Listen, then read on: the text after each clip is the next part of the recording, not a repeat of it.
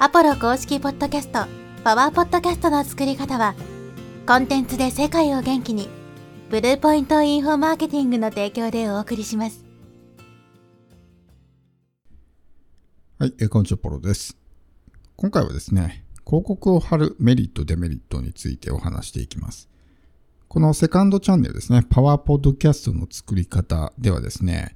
まあ、音声広告をね、イントロの部分に挿入しています。Spotify はちょっとね、あの、表示されないというか、流れないんですけど、Apple とか Amazon とかね、Google で聞いてる人は、まあ、エピソードによっては流れる場合もあるし、流れない場合もあるかなと。日本でもようやくですね、この音声、まあ、ポッドキャストに広告が貼れるようになってですね、このセカンドチャンネルは、主にまあ、ポッドキャストの復旧をね、目的としたチャンネルなので、なのでまあ、広告貼れますよっていうのをね、まあ、広めるためにもこうやって、セカンドチャンネルの方は、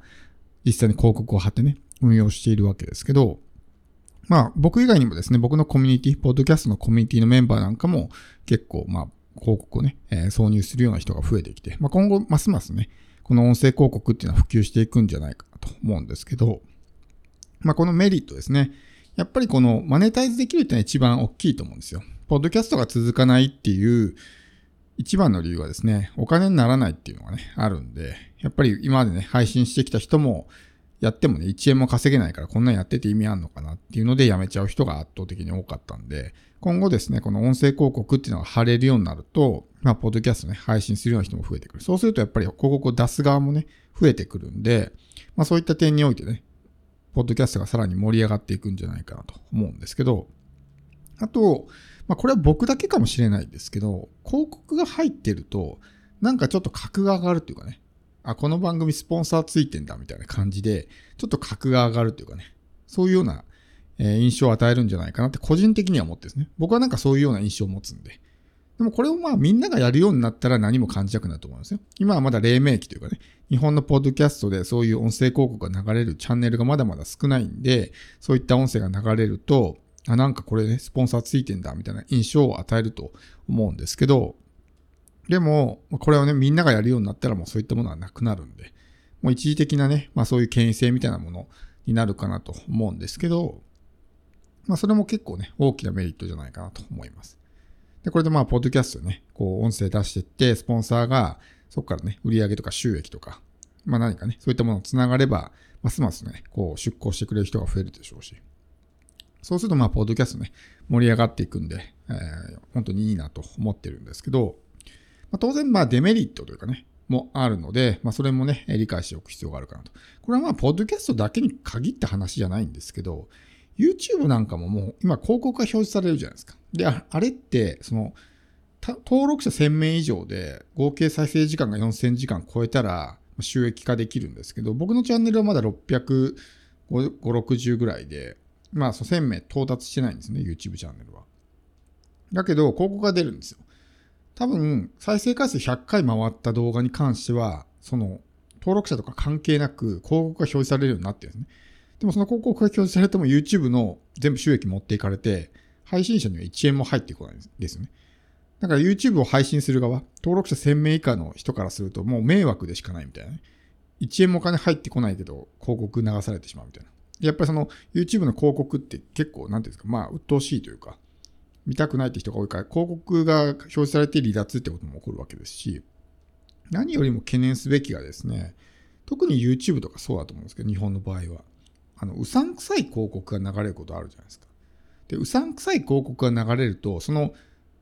動画自体の印象も悪くなるわけですね。こっちが意図してないです。別に自分のチャンネルのスポンサーでも何でもないけど、YouTube 側が勝手に流してる CM で、で、その CM というかね、まあ、広告がうさんくさかったら、もう最初からちょっと印象が悪いんですね。うざみたいな感じでね。鬱陶しいとかね。うわ、詐欺だとかね。怪しいみたいな感じで、そういう印象で持たれてしまう。僕はカナダに住んでるんで、僕は YouTube を見るとですね、日本語の広告ってあんまり流れてこないんですね。ほぼほぼ、まあ、英語の広告で、で、ちゃんとした企業が出してる広告が多いんで、そういううさんくさいのとかってね、めったに見かけないんですけど、たまに日本語のですね、そういう広告が表示されて、そこにはやっぱりね、あなたはなんか動画編集で月収30万稼ぎたくないですか？みたいな、なんかそんな感じの出だしから始まるみたいなものが多いんですね。まあこれはその人のまあ、趣味思考というかね、過去の動画の閲覧履歴なんかによって最適化されるんで、僕なんかだとやっぱビジネス系の動画とか結構見てるんで、それでまあ最適化されて、そういうようなね、音声とかね、動画、広告が表示されるだと思うんですけど、それでちょっと自分の動画とかね、コンテンツも印象をちょっとね、悪くしてしまうんじゃないかなっていうのはあるんですね。だからこのポッドキャストに関しても、まあこれ今自動広告を挿入しているような形になるんですけど、こっちで、まあ基本的には選べないわけですね。この広告流してくださいって。このエピソードにはこういう広告を表示しないでくださいみたいなのを設定できるんですけど、だからそういう細かい設定ができるっていうのはすごくまあ大きいんですよね。それ設定してないとどういう広告が流れるのかわかんないとか。で仮に、例えばそれが自分の競合のね、え、広告だった場合っていうのは、そっちの方にね、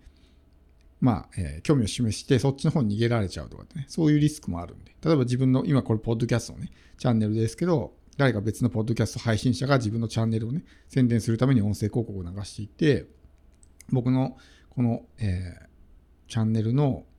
イントロの部分でそれが流れて、あ、これ面白そうだなと思ったら、そっちに逃げられちゃうみたいなことがあるかもしれないわけですね。まあ、このチャンネルに関しては基本的にポッドキャストの普及を目的としたチャンネルなんで、それでまあ他の人をチャンネル行ってね、それが盛り上がるんであれば、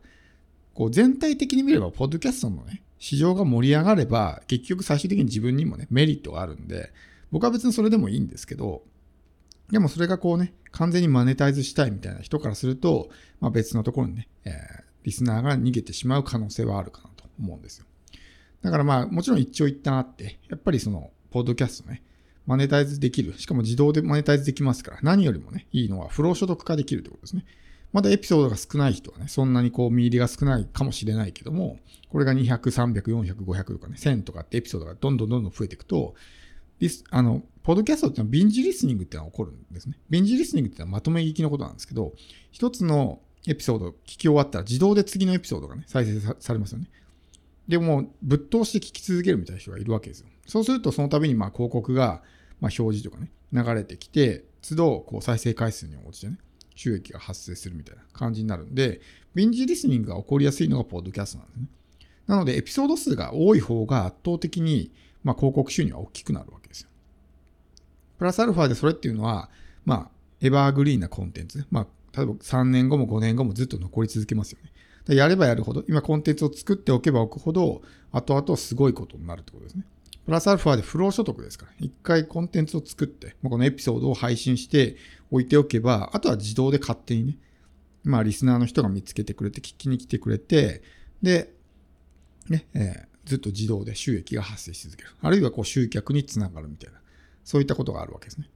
だからこの情報発信っていうのはやればやるほどですね、メリットが大きくなるわけですね。YouTube なんかでまあよくありがちなのが、こう最初はすごく頑張るんですけど、編集が大変すぎて、まあ3本か5本ぐらいで力尽きてしまうみたいな人多いんですけど、やっぱり数が結構重要で、数をいっぱい出していく。しかも継続的にずっと出し続けていくっていうところにすごく意味があるんで。例えば3本とか5本ね、すごく編集にこだわった動画を出したところで、多分それでファンができたら集客っていうのはね、ほぼほぼ無理だと思うんですよ。それよりは、そんなにクオリティは高くなくてもね、継続的にこう出し続けてる人の方が最終的にはうまくいく。まあ、それはポッドキャストも一緒だと思うんでね、いかに長く続けるのかっていうね、500エピソード、1000エピソードになった時の、ちょっとね、ことを想像してみてください。多分ワクワクすると思うんですね。その時どういう状況になってるのか。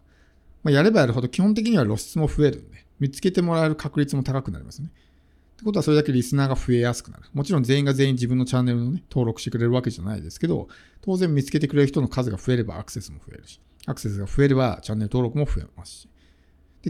こう、聞き続けてくれる人が増えれば増えるほど広告収入も増えていくというところで、ポッドキャストはそのね、すごくレバレッジが効きやすいというか、YouTube だと、こうね、例えば、複数の動画を連続で再生し続ける人って、まあそんなにいないと思うんですね。やっぱ途中で飽きちゃうし、それこそ一本の動画の途中で離脱みたいなことも頻繁に起こるんで、最後まで見てくれないって人も多い中、ポッドキャストっていうのはそれができるんで。なので広告収益とかを稼ぐにあたってはすごく、まあいいんですよね。このポッドキャストっていうのは。このビンジリスニングっていうのは起こりやすいから。なので、まあ非常にお勧めなんですけど、まあ、ぜひね、広告、あの、収益化したいなって人はね、ぜひ貼ってみてください。わかんない人は、まあ僕のポッドキャストのね、コミュニティとか入ってきてもらったら案内はできるんで、まあ、そういったところをね、聞いてもらえればと思うんですけど、まあ、今後ますますね、これで本当に収益化できるで、で、それがどんどん広まっていくと、おそらくポッドキャストをね、始める人が大量に増えてくると思うんで、まだまだブルーオーシャンですかね。配信者が圧倒的に少ない市場ですので、まあ、今のうちにね、ちゃんとこうポジションを取るためにもたくさん、まあ、継続して配信し続けるということが大事かなと思います。